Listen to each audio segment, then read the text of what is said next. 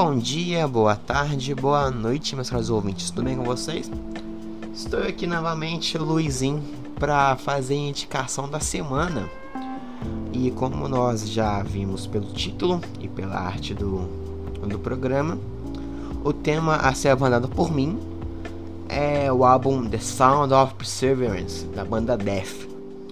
Um álbum que foi lançado em 98, com a gravação no, nos estúdios Morris Sound, na Flórida, lá nos Estados Unidos, com um cunho musical de death metal melódico, para um prog metal a gente pode citar. Mas, ah, Luiz, por que, que você está recomendando esse, esse disco pra gente? Porque a primeira vez que eu escutei essa obra-prima do death metal, eu, eu, eu arrepiei. Quando, quando eu soube da, da existência da Flash and the Power Holds, naquele, naquele show lá na live, lá na Holanda em 98, esse, essa vibe, esse sentimento, o show em si foi incrível. O Chuck foi um puta vocalista, foi um puta guitarrista. É, ele foi responsável, junto com a banda em si, em marcar a presença, a existência do death metal no, no mundo do metal. Foi um dos pioneiros a trazer esse, esse gênero à tona. E esse sétimo álbum do, da banda traz pô, músicas famosíssimas que marcaram e ainda marcam, ainda são referências no mundo metal como a própria The Flash and the Power Holds, que é uma música de 8 minutos e 25 segundos, mas que é uma obra-prima do início ao fim. Você tem momentos mais rápidos, você tem momentos mais mais devagares, você tem aquele vocal gritado, que é aquele aquele vocal de death, de death metal. Você tem a tão aclamada Voice of the Soul, que é o instrumental, um dos melhores instrumentais que, que, eu, já, que eu já escutei no mundo do, do mundo do metal. Porque essa música é aquela que você escuta a primeira vez e você arrepia. Você chora de, de tão bonito que é essa música. Até o título, o nome da música, Voice of the Soul, a voz da alma.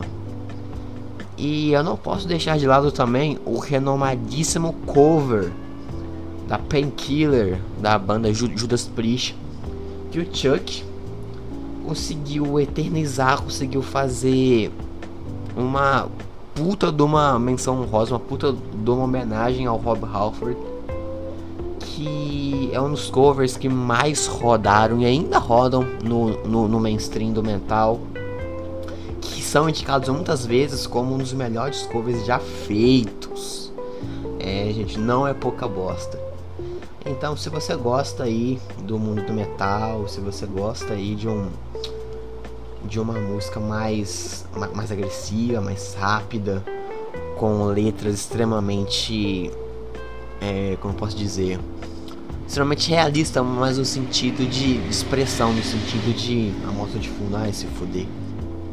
Ai, bom, gente mora na cidade pequena, é um saco, tá? Que, porra, é, é muito quente, aí você deixa a janela aberta e passa a moto de fundo, né? Mas tá, voltando ao assunto.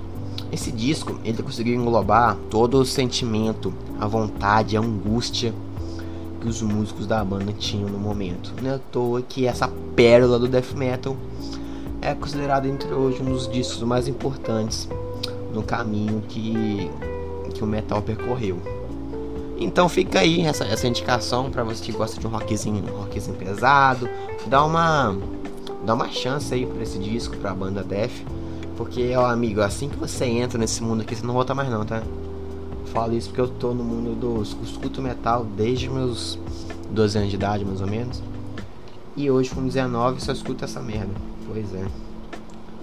Mas é isso aí, rapaziada. Espero que gostem da, dessa indicação. Deem um feedback a respeito desse, desse álbum. Não se esqueçam de seguir a gente nas nossas redes sociais. Nós temos Instagram e Twitter, que é o arroba podcast depois das 8 é só você dar um, dar um follow lá que de vez em quando a gente abre uma, uma, umas perguntas lá pra gente fazer contato com o público. Espero que vocês tenham uma ótima semana, que vocês tenham ótimos estudos, ótimos trabalhos, que a nota do, do Enem que tá saindo essa semana, se não me engano. Espero que vocês consigam realizar seus sonhos e tudo dê certo na vida de vocês. Um grande abraço, Valeu, falou!